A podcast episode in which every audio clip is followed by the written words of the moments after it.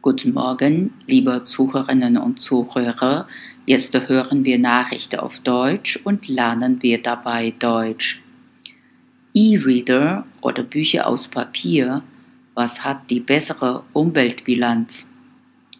Der Absatz von E-Readern hatte in Deutschland 2013 seinen Höhepunkt und ist in zwei Jahren um etwa die Hälfte gesunken von 1,1 Millionen im Jahr 2013 auf rund 570.000 im Jahr 2015.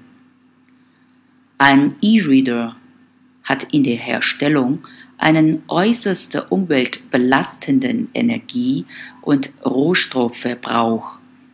Bei der Produktion eines gedruckten Buchs wird mindestens ein Kilo CO2 freigesetzt während der durchschnittliche Reader einen CO2-Ausstoß von 8 bis 10 Kilo verursacht.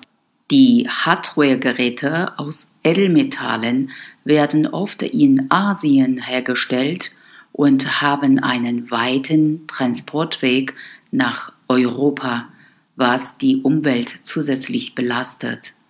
Auch die Lebenszeit von E-Book-Lesegeräten ist mit zwei bis drei Jahren im Vergleich zum konventionellen Buch kurz.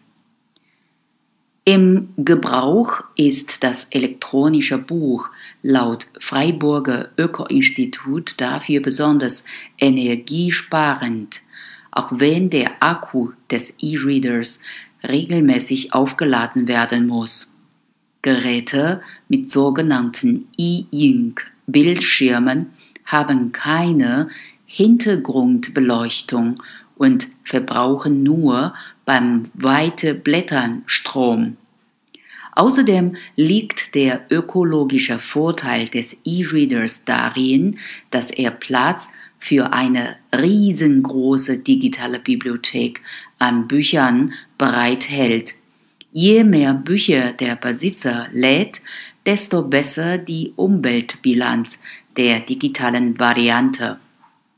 Ab zehn Büchern pro Jahr ist der E-Reader umweltfreundlicher als das klassische Buch. Besonders wichtig für eine positive Umweltbilanz ist neben der Mindestmenge an gelesenen Büchern das richtige Recycling.